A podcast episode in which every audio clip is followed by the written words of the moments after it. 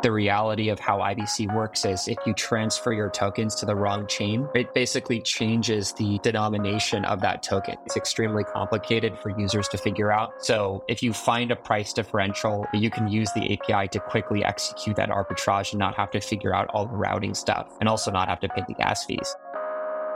Scraping Bits is brought to you by the following sponsors MEV Protocol. Maximize your ETH staking value with MEV ETH exclusively on MEV.io. And Composable. Execute any intent on any chain coming soon to mantis.app. That's M A N T I S dot A P P. GM GM everyone, my name's DeGatchi, the host of Scraping Bits, and today with Magmar from Skip. How's it going? Good man. How are you? Pretty good, apart from the bank holding all my money. it's a decent day, you know? Yeah, I saw that. Got to be a highlight. That's why we're in crypto. That's right. Yeah, it's a pleasure having you on. And for the people that aren't familiar with you, who are you and what do you do? Sure thing. I'm one of the co-founders of Skip, skip.money for the website. And we build a ton of infrastructure services across the interchains. So basically like roll up stack on Celestia and then also Cosmos chains. We started as an MEV company and we still do do a lot of cross-chain MEV things and build a lot of products there. We started out building the first MEV client on top of Tendermint called Mev Tendermint, which you know receives like similar adoption to MEV-Geth, but in Cosmos. And then since then, we've built the Block SDK, which is basically a programmable sequencing layer that allows you to split up your blocks into different lanes, each with their own inclusion and verification rules. And more recently, we've pivoted to building more foundational infrastructure stuff. So we build this Skip API, which powers a lot of IBC volume inside of Cosmos. And then we build a on-chain Oracle. Yeah, I know Composable uses IBC as well, if you heard of them. Yeah, totally. Yeah, they're quite interesting doing cross chain stuff as well. You say the cross chain stuff in the MEV world. So, what did that look like specifically? Were you doing cross chain strategies or infrastructure? We never participated in the actual strategies ourselves, even though we hired a lot of different MEV searchers. So, maybe a spoiler for an upcoming episode, but we hired Thalox, who was a sort of famous Polygon MEV searcher who yeah, yeah. when he posted his earnings one month. oh man. Yeah, those are good days. Hopefully we get those days again. But yeah, we never participated in that. But what we did see was a lot of cross-chain arbitrage, especially in Cosmos, you have the same assets just IBC'd around to other chains. Mm. And whenever you IBC those assets, since it's like a permissionless on-chain bridging protocol, you mint synthetic versions on the destination chain. So the prices between those need to stay the same across the different liquidity venues on the different chains. And so we saw a lot of people making full time jobs out of monitoring that and then keeping their funds in different places and then arbitraging them. And then, of course, we saw the standard stuff like cyclical arbitrage and backrunning and things like that that we wanted to help incentivize. Very interesting. Yeah, I think even that node you created for Cosmos, it's very interesting. If, it, if you're saying it's similar to Geth, but for Cosmos, and that was built from the ground up, right? From scratch. Mm-hmm. What was that kind of process like? Obviously, building a node from scratch is not a simple feat. So, were you kind of referencing Geth or were you kind of doing it from literal scratch without reference of anything? I mean, we looked at MEV-Geth and we noticed a couple things. So, it was designed to sort of like have full block building. So basically, you outsource the building of your block to an external party, and then you like add in mempool transactions as you see fit. We noticed a couple things that we wanted to change. So the first thing that we wanted to change is we didn't want to do full block building because we didn't want to change the signing rules that nodes had to sign their block headers. So instead, what we did was we set up a system that we built on top of Tendermint to basically have like a fast lane at the very top of the block where right before you propose a block, you essentially request transactions. And then you would put those transactions at the top, and then those transactions were built by some kind of external centralized builder who basically obeyed bundling preferences from their searchers. And so those would be just like inserted at the very top. We actually built it at a four week Terra hackathon or like hacker house. And then two weeks into that, Terra collapsed, which was kind of like a crazy experience just to see literally the entire TFL team was there. And then the next day they were all gone. I don't know where they went, but assume back to wherever it was just completely crazy. And then I think post that, we were sort of questioning where is Cosmos going to go from here? Terra was just this huge star in the sky that just went out uh, suddenly. And that was the beginning of our journey. And that's how we discovered Osmosis and Juno and Evmos and DYDX coming and, you know, Noble and all these new exciting projects. And so we started to build confidence in Cosmos as a whole And I think now that confidence seems to be paying off in some way. But all the things that we imagined would become big issues in terms of cross chain MEV have just become a lot larger since then. Now you're really seeing cross chain MEV volume between the larger liquidity chains, Kujira, Osmosis, DYDX, Noble, and it was sort of like what's left. And I think you're going to see more with Berachain coming online, etc. Mm. Yeah, I think Cosmos is quite interesting because every kind of protocol is their quote unquote chain. So technically, it is all just multi chain if you're doing MEV, right? Between different protocols. Yeah, technically, exactly. I wonder what would it take to really build a, a Cosmos MEV bot if it's to perform some kind of cross chain, I guess you would say cross chain arbitrage, really. What we would imagine in ETH, like AVAX cross chain arbitrage, or is it just the name of it? That's what really it is, but maybe it's not cross chain. Yeah. So there's two ways that I would build it. So the first one is very standard, right? So you hold some asset and you have basically inventory across two different chains that you expect to sort of have price differentials. And, and then you essentially just execute, you know, via some kind of coordinated system, a buy and a sell uh, to like take advantage of an arbitrage in two different chains, right? Right. So price of Osmo is lower on Osmosis than it is on, let's say, Neutron. So you buy on Osmosis and then you sell on Neutron immediately because you have inventory on both chains. Usually that gets really hard to do because you need a lot of inventory. And yeah, you also need it spread out over so many venues that the price to execute that strategy profitably becomes really high. I think a better cross chain arbitrage bot that nobody's built yet, that as far as we understand, that is just ripe for the taking, is a relay backrunning bot or unfortunately a relay sandwiching bot. So basically within IBC, there's two sources of order flow for an IBC chain, right? There's the wallet flow, which is standard for every chain, but then there's also the IBC flow, right? And that IBC flow is coming in from all kinds of different chains in various forms. It could be swap messages, it could be just a transfer of tokens, it could be a smart contract call. And you can, as a relayer, transmit those packets. But since you're the one as the relayer that actually signs and creates the transaction on the destination, you have full access to adding your own messages before, after, or on either side. So you can create a sandwiching bot as long as you're fast or a backrunning bot as long as you're fast. Hmm. That's really interesting. Like the IBC. Yeah, I was thinking, I don't know if I spoke with the composable team about this in the podcast, but you know, if you have this bridging structure, so IBC, and it's coming from every single chain and you're getting an influx of that, you can really devise your own transactions and order them in different ways because you see the pending transactions coming from this bridge, right? It's like a mempool, but for bridges. Eh, you could definitely do something interesting there. Is it an intent protocol as well, or is that just composable? I wouldn't call Cosmos an intent protocol. It's unclear what intents really are. It's just a messaging protocol, so you could transmit intent over it, I suppose. But the cool thing with IBC is if you're the relayer, you have access to creating the destination transaction, as I said. So you can add messages and messages are atomic. So you can create a riskless sandwiching or backrunning bot. And all you have to do is like be fast in picking up those messages, which is relatively simple to do. Mm. How come you've never built something like this? Even just backrunning, not necessarily sandwiching. because man, if you say nobody's done it and it's there for the taking, how come you haven't done it? I mean, I guess there's no way to prove that we haven't, right?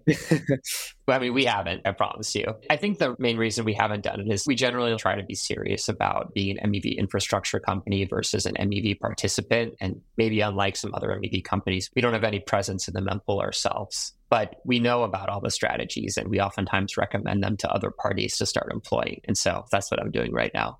Interesting. Yeah, I think a lot of people would be interested in that. But I think on top of that, also just ETH, like any other EVM chain, people are like really into the cross chain domain of how do I arbitrage this or backrun something that's being bridged. But when you see something like multi-chain, it is very, it's not guaranteed. You know, it's different times of when transactions will pop out. Sometimes the LP is just not full, so you have to wait a little bit. Or even, you know, they just go to prison, like multi-chain. So, um, so yeah, yeah, it is an interesting field. Nobody's really cracked it yet. I think that's just because the infrastructure, or maybe there people are doing it. It's just not as predominant as you know single chain sovereign MEV, right?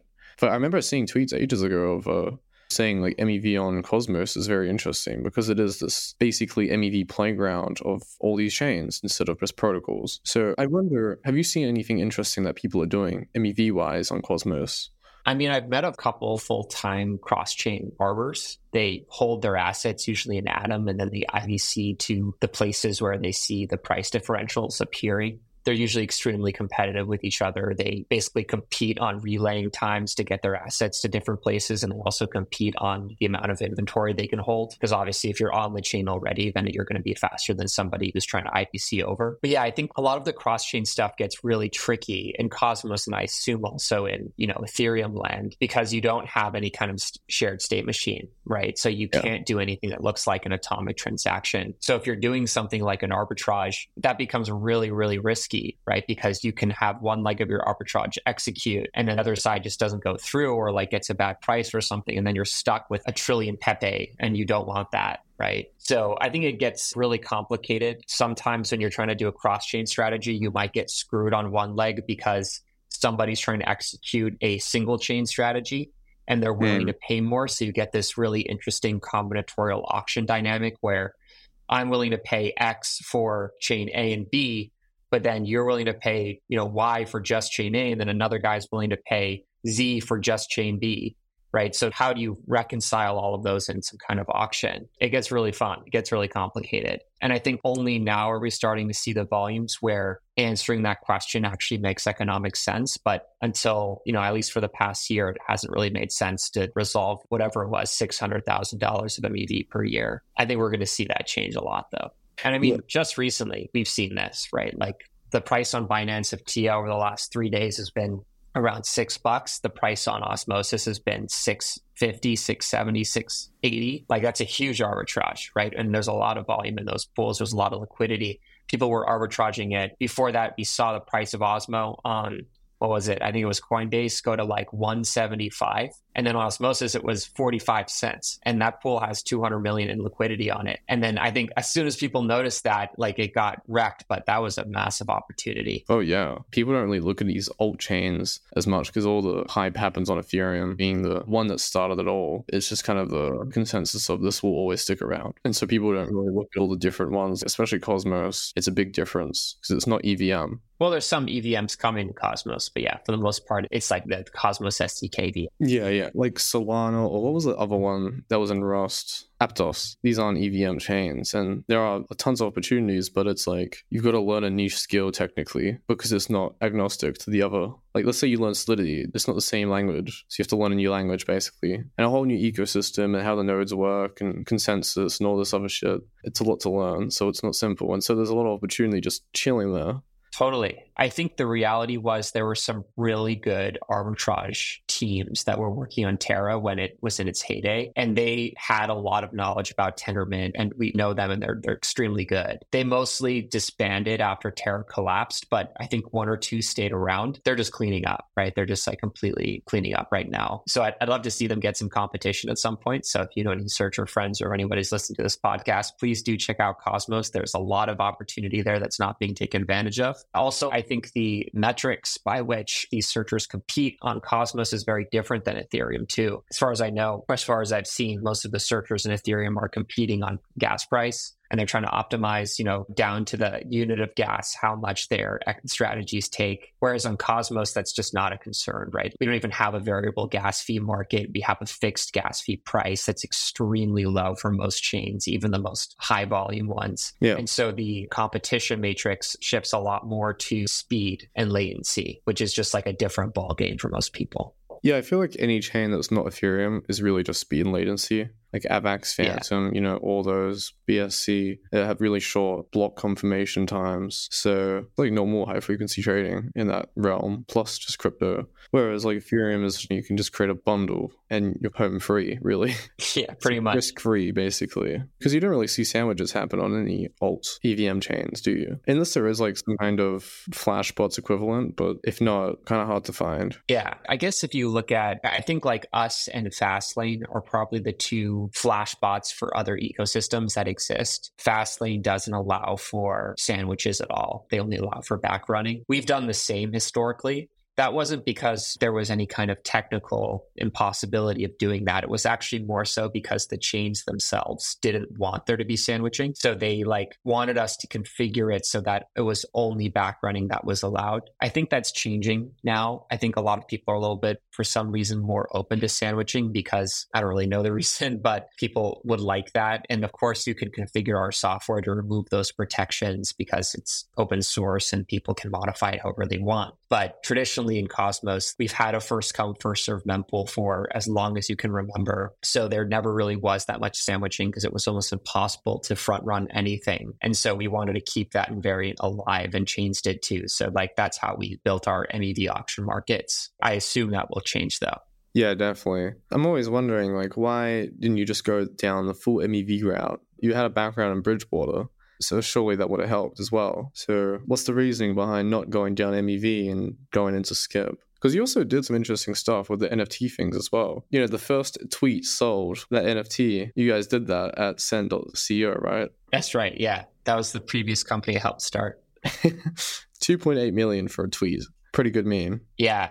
I mean, that was absurd. Just on a personal note, like at Bridgewater, I was dealing in a very zero sum market. That, like, the entire thinking was zero sum. So it was just very much like us versus them, like us trying to get alpha, which inherently means somebody else is getting negative alpha, right? Yeah, like yeah. losing to the market or losing to beta. So I kind of got sick of that, to be honest. I just thought it was kind of intellectually not exciting. And for me, like getting into MEV, yes, it was very similar in some ways to the HFT stuff that I was doing before. But on the other hand, that's sort of why we've transitioned from that and become more an infrastructure business because we, we're trying to not be zero sum, right? We want to be positive sum our like unofficial slogan is grow the pie, which mm. is kind of a meme. But you know, that's something that we do believe in. Like we do want to push this ecosystem forward. I do believe in crypto. I've been in it forever since I was a kid. And, you know, oh, I'd wow. like to see it succeed. And I think MEV is probably a result of it succeeding. And it's not a reason that it will succeed. I think over time we've started to think about the stuff that actually makes the big difference, at least on the infrastructure side.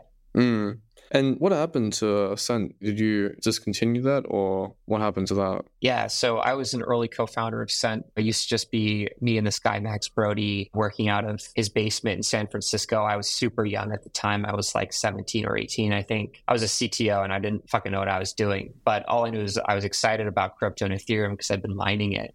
And oh, nice. in the beginning, it was a very different project. Like the reason it was called Cent was because we had this idea for a social media site where basically you post content and then instead of a like, you sort of micro donated a single cent. The idea was like all these people who have their content monetized by larger companies instead could monetize their content in very small ways. And 10,000 likes could add up to 10,000 cents instead, which is somewhat meaningful for some people. And then, of course, get into the millions or billions. It's obviously very meaningful.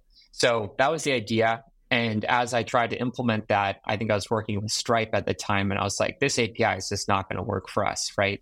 The charges they have on transactions are a minimum 15 cents. So obviously, it's not going to happen. So the only alternative at the time, and I mean, obviously, this is not true anymore given gas fees, was Ethereum. So I went about and I bought, I don't know, a couple hundred thousand Ethereum for super cheap, like I don't know, twenty dollars or ten dollars or something like that, mm-hmm. just to you know start the marketplace off that's what really got us into crypto. And I, I, rediscovered those holdings later after I went to college. But after that, I transitioned more and more into a more crypto native audience. And that's sort of where the NFT started to come along and the opportunity sort of presented itself to go into tweets. And I had at that time left and gone to college and resigned from the company, but they sold the Jack Dorsey NFT, I think since then they sort of scaled down the business substantially. Yeah, now, that you've done Cent and you've gone into Skip, what do you think have you learned that's been most critical getting further than without? Yeah, well, I think two things I'd say. I was actually just talking to one of our engineers about this, but I do think startup environments favor a certain kind of person. And I don't think this kind of person is more valuable overall. In fact, probably be really bad at a lot of things. And I'm extremely bad at a lot of things. But I think like one thing that I do have that I've noticed about myself is really strong, just do it, like bias towards action attitude, even without thinking about things. This is causes a lot of problems for my girlfriend. But in a startup sense, I think it's been like an effective thing where like after Bridgewater, I was like, all right, fuck it, just quit the job, start this.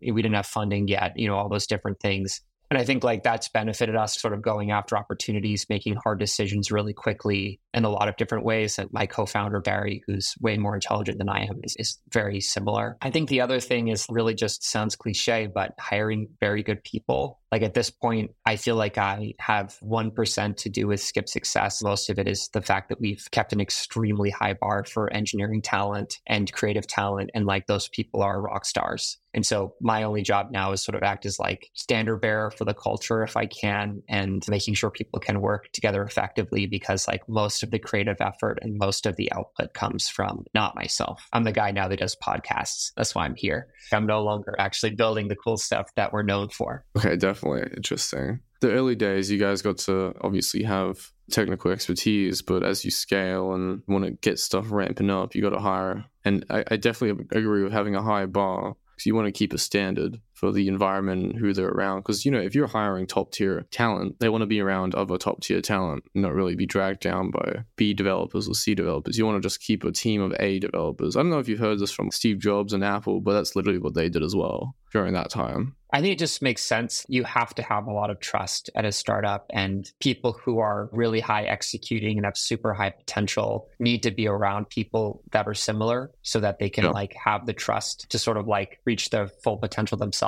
and give it their all mm-hmm. because they know everybody else is too. So yeah, I mean, it definitely takes work to maintain that bar. We have a lot less people than we probably should have because of that, because it's been hard to find those people. But ultimately, I think it makes a huge difference in the terms of your company trajectory. 100%. And, you know, when we talk about Skip, what was the early days like and what is it really doing now? Is it kind of the same vision or did you shift? What's that progress been like, that journey? Yeah. So early days, it was just Barry and I. We couldn't hire anyone. Literally nobody would work for Skip, which was really tough. I think we went three, four months without hiring anyone. We talked to all these different engineers and it was just seemed like it was going to be impossible. So about like three weeks into that, you know, again to this bias for action, we are just like, fuck it, we're going to build this thing. I just sat down and I worked for God knows how long, but I sweated to essentially build out the first version of this MEV Tendermint and then ship it to a bunch of validators. And so Barry and I were essentially doing everything. After that, we made our first couple hires, and from there it sort of snowballed. But I think in terms of like company vision, things have shifted away from MEV, which we sort of view as a second order problem, and more into what we consider to be first order problems, which are like general infrastructure that sort of like unlock different use cases that exist in the ecosystem. A thesis that we've had that's developed over time is like the Cosmos SDK is basically like a perps SDK Mm. It's actually surprisingly purpose built to build an incredibly good, fast perps protocol in a very decentralized way. And we've seen that happen with DYDX coming over. And now we're seeing with like the 10 other perps protocols that are coming over or building from scratch. And so we really wanted to make sure that we were building a tool that would help them. And, and in that case, it was really like an Oracle. You can build an incredibly good Oracle on top of some of the native features of the Cosmos SDK that's on chain and like run by your own validator set and is extremely performant. And then we also wanted to start basically making the whole IBC experience easier to use for developers. So that's why we built this thing called the Skip API, which is essentially like a multi chain router that allows you to do like any chain, any token to any chain, any token swaps in one click. And then that's been like employed by a lot of the major front ends and order flow sources inside of Cosmos. So that includes like the Keplr swapping feature. We're working with Osmosis. We're working with like Stride. We're working with StarEAs. And so I think between the two, they, they seem pretty different. They actually play off nicely with each other because they're both foundational tools that chains usually really want once they get started. They need a source for onboarding liquidity, which is the API. And then they also oftentimes need some kind of external data to be piped in, which is what they use the Oracle for. And so we've really indexed on these two products. Man, when, when you talk about the multi-chain router, that's just every chain in the Cosmos ecosystem, right? Like each their own protocol, or is this beyond Cosmos as well? It's definitely all of Cosmos or anything that's IBC connected, but then we also have support for bridges now. So you can do one click swaps from any chain, any token on Cosmos into EVM, any chain, any token, and then also vice versa. Is there some kind of generalized way you do this? Because if every chain is different, because they're all different protocols, how do you make them all work in some capacity of being able to route them all? Let's say there's a thousand different quote unquote chains or protocols. Well, how do you route for all of them? Yeah, it's complicated. So I'll get into one example. Let's say you have USDC on Ethereum and you want to go to Osmo token on the Cosmos Hub. The way that you would normally do that without the API is the first thing you would do is you might swap your USDC on Ethereum to ETH, native native ETH token. Then you would take Axelar to transfer it over to Axelar and then you'll end up with Axel WETH on Axelar, and then you'll IBC transfer that Axel WETH to Osmosis, swap it for Osmo, and then you'll IBC transfer that Osmo to the hub all of that is probably I, I, can't remember what I said, but basically six, seven transactions, right? Different chains as well. Yeah, different chains. You and you also have to have gas fees in all those individual chains. You have to have some Ethereum lying around on ETH. You have to have some Axel lying around on Axelar, and you have to have some Osmo lying around on Osmosis. And since you're swapping into Osmo, you might not even have Osmo yet, right? It's a huge pain in the ass. So how do you do it so that you only pay in ETH from Ethereum and you do that entire flow in one click.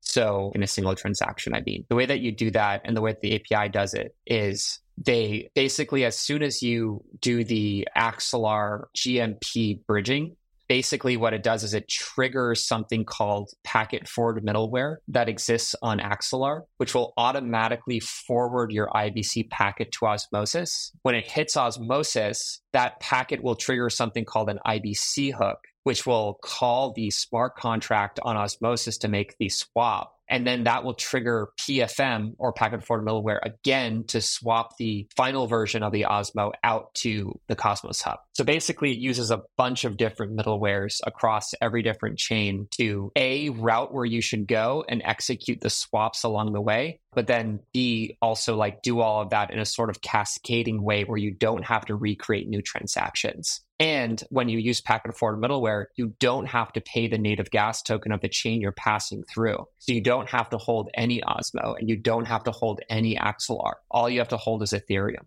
So that's how you get from like USDC on ETH to like uh, Osmo on the hub in, in a single transaction. Mm.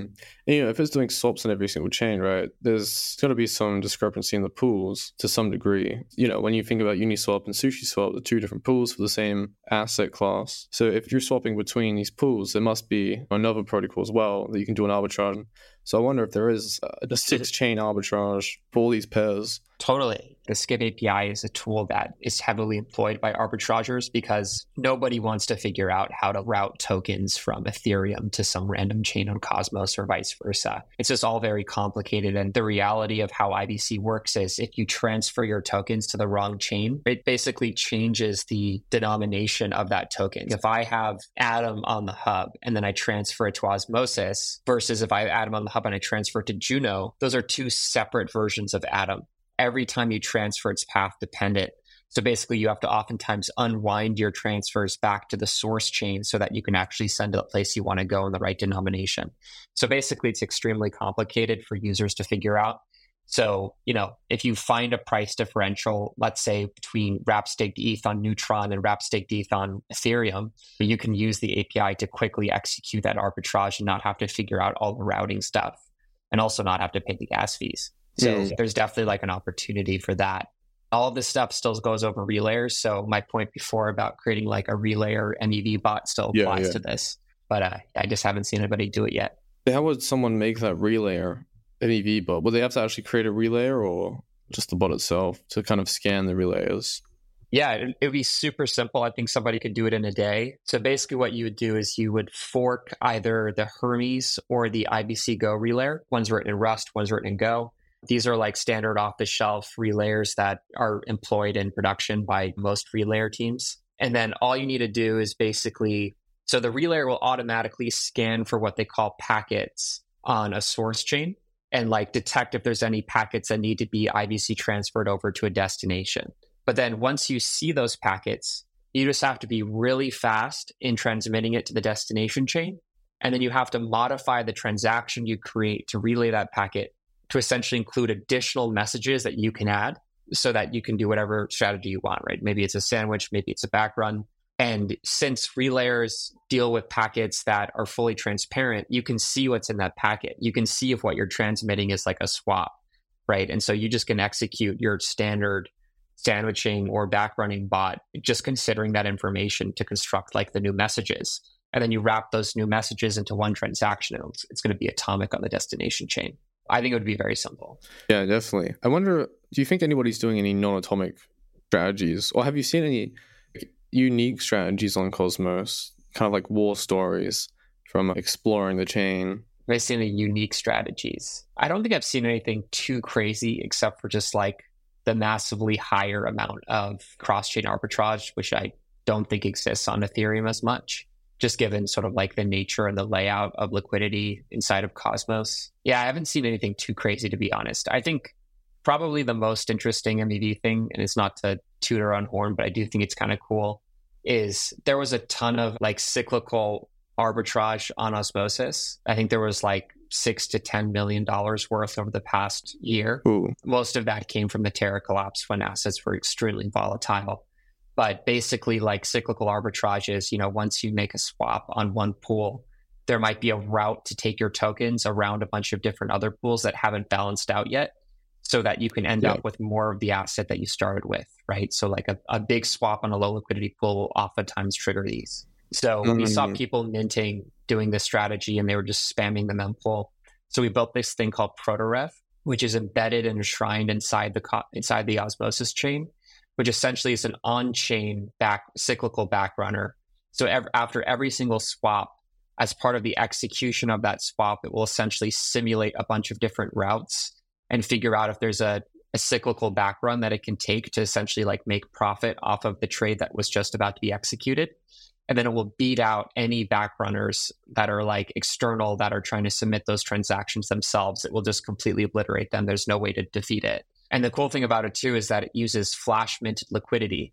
So basically, because it's in protocol, it can just mint whatever token it wants, like USDC, Atom, Osmo, ETH, Coin, and then it can bur- it has to burn that minted liquidity at the end of it. But since it uses it for the arbitrage, it becomes a zero cost of capital strategy, and it's made Osmosis like 550 grand so far in dollar terms. So that, that's like a pretty cool thing that I think happened. Flash minting seems pretty interesting. Flash minting, yeah, it's like a flash loan except it's native yeah, to the yeah. protocol.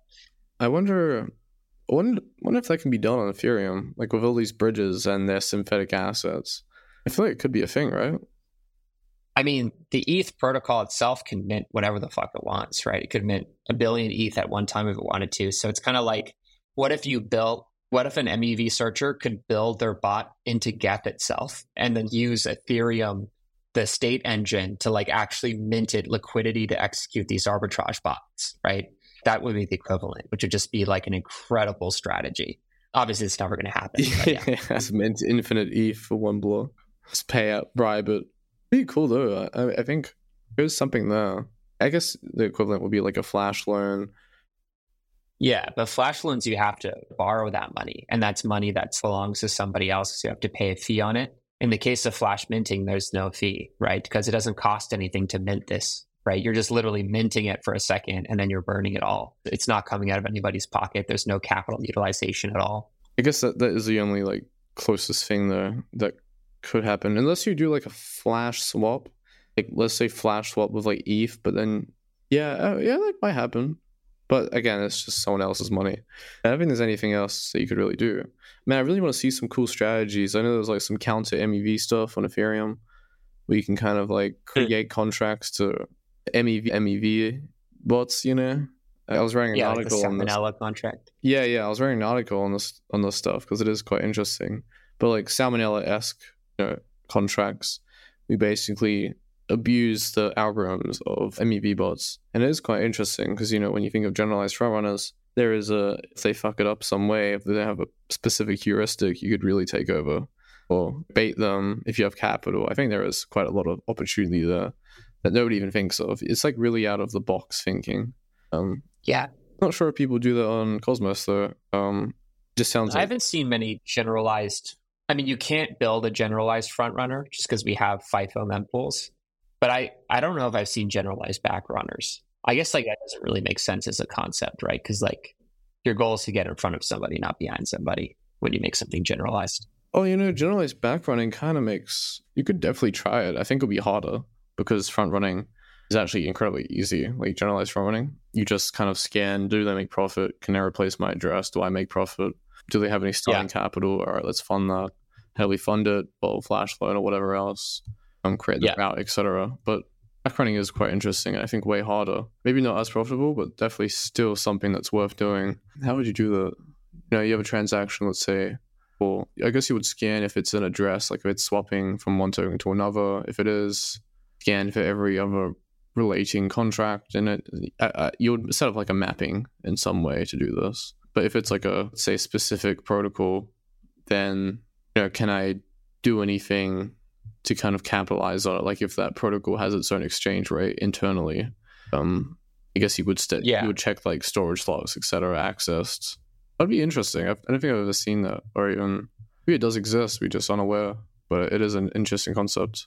I think it's easier on like a protocol like Osmosis to do something like that, just because like Osmosis is a chain that is a DEX, right? Like that's what their state is, is just like swap. So you know that like the the potential backrunning uh, strategies are basically just like how do you do cyclical arbitrage after a swap.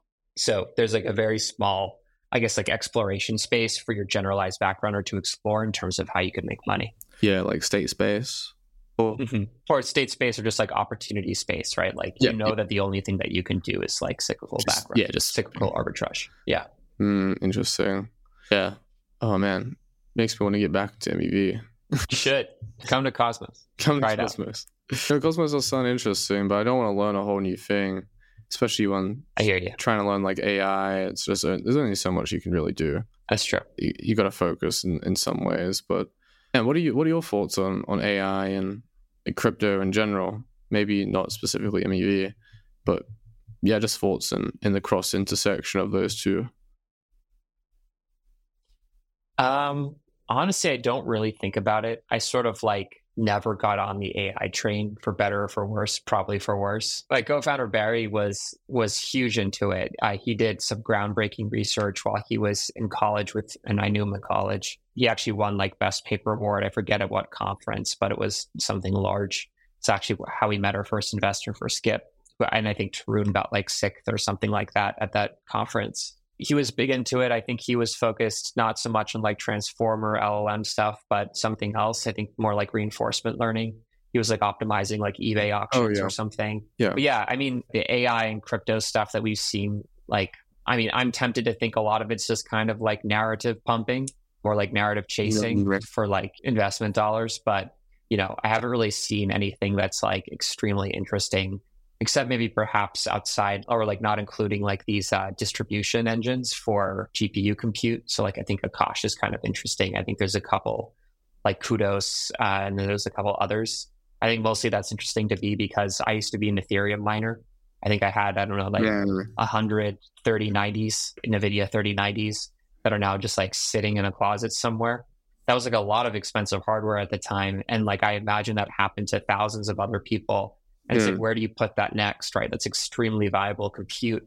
So my thinking was, well, if like crypto can somehow adapt the same systems that they put all these GPUs on to sort of like mine Ethereum, like Hive OS or whatever, and they can just like funnel that into like AI training, then like that would be a great way of just like activating a bunch of these latent resources that crypto miners had, which feels like something that's potentially valuable or like a good ARB in the market.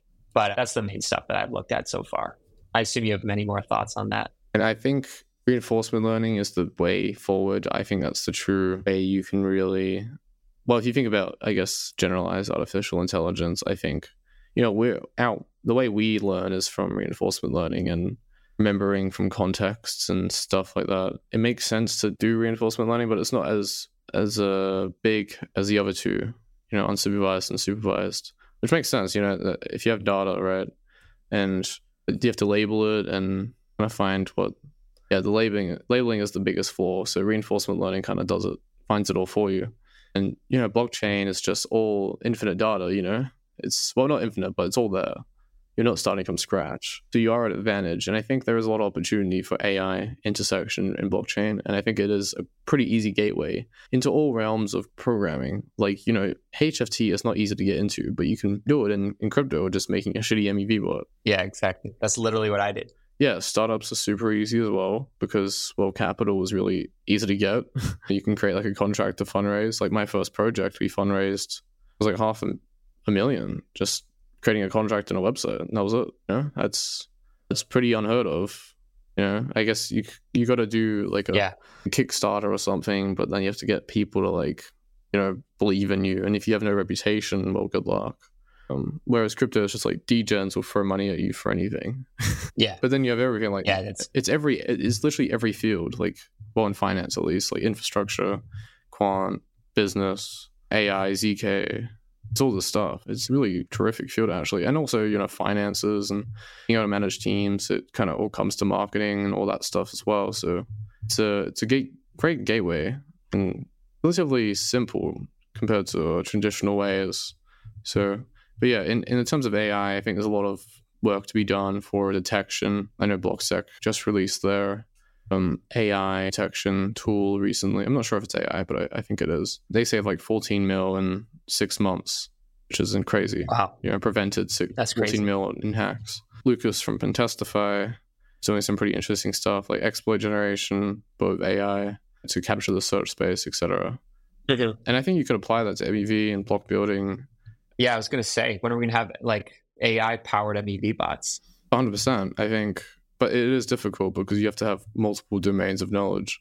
You know, you have to be able to create your own models. You can't really just chat GPT it or like do a wrapper around chat GPT and call that a, you know, a cutting edge technology. I think you need to specialize in anything. It'll be specialized AI really takes over all fields in humanity. If you can cater it to your specific problem, specialize it, then yeah, it's definitely a, an edge over someone doing heuristics. Yeah, I guess if you like ha- if you trained a AI algorithm on like the most profitable MEV accounts and like looked at their bytecode and like tried to read through what their contracts were doing and just replicated that thousands and thousands of times and just traded on all like the block data on Ethereum going back to Genesis and every other chain. Like I feel like you could probably come up with something that was like pretty amazing, right? Or you could train it to like build what you were saying before, which is salmonella type system, which just like is built to like find these contracts and then like essentially like deploy counter contracts to try to like you know drain them out. Yeah, I think there's a lot of things to be to kind of mess around with. But again, it's like the prerequisites to do it. it is just so difficult because you got to be good at AI or at least decent, or being able to create models, then like that whole field of training yourself, etc. Then you also have to have the knowledge of crypto and you know MEV, which is very niche. You know, I guess cyber as well, reverse engineering to be able to debug, make sure it's learning correctly and shit. But it's not an easy task. But if you do Not at all. if you are able to combine them all, it's a you're in a really good spot because who else is doing it? You know, if you if you're already doing one niche, combine it with another niche, and you have a new type of niche where there's little to no competition. So it is a good bet, I think, long term. Well, DeGatchi, you have cyber and you have AI, and you got the MEVs. Why don't we just team up after this call? You could definitely. Well, I'm not like a great at AI yet. I'm still learning, but I think definitely in the near future of like 2024 is going to be a great year, and it'll be really interesting to see in the in the halving as well. I think there's going to be a bull market 2024. I think it's going to be a, a crazy time next year, but obviously build on the bear and be prepared. You know, Exactly. and that's how you really capitalize on it all. That's where legends are made. I mean, if we have a bull in 2024, this would have been a tiny bear market. It was shitty for alts, especially. It would be very short, right? I was expecting at least another two years. Yeah, I, I feel like if it's another two years, then man, we're gonna be so well prepared for it. It's gonna be pretty funny. But you know, the halving is coming up, so that's always a good time after the halving. You know, people prepare for it, and then after it gets a bit bullish. Historically, I think some some investment firms were telling me about that. Like around six months after a halving is when it kind of picks up. So looking forward to that. Really. I mean, it's going to be combined with the fact that I think a lot of this current speculation is driven by this expectation that like the Bitcoin ETF will lead to just constant Oh, large yeah. purchasing of, of Bitcoin and that that will filter down to everything else as well. Sort of like unclear if that's going to be the case, uh, but I do think it's driving a lot of excitement right now. But yeah, I mean, like the way I make decisions is, you know, regret the things you did do instead of the things you didn't do. Yeah, it's always been a good decision making philosophy, just like gut feelings. And I mean, at least you trust your gut and given enough chances, it will eventually work. Well, you'd hope. Your chances are good. But man, I think this has been a very informational, eye opening chat, uh, Magmar. I've been thoroughly enjoying it. And I appreciate your time coming on. And I, I hope to see everything come into fruition quite soon. Same here. I will say, anybody listening to this podcast, you know, if you want to get deeper into Cosmos MEV and see what's going on, it's quite interesting. I don't think it'll be a waste of time. So definitely reach out if you're interested. Perfect. Well, there you go. Any aspiring MEV Giga chats want to make some money or lose some money? Go hit up Magmar. But man, thank you so much for jumping on. Really appreciate your time, and we'll definitely have you on again in the future, 100%. Cool. Thanks, DeGatchi. See ya.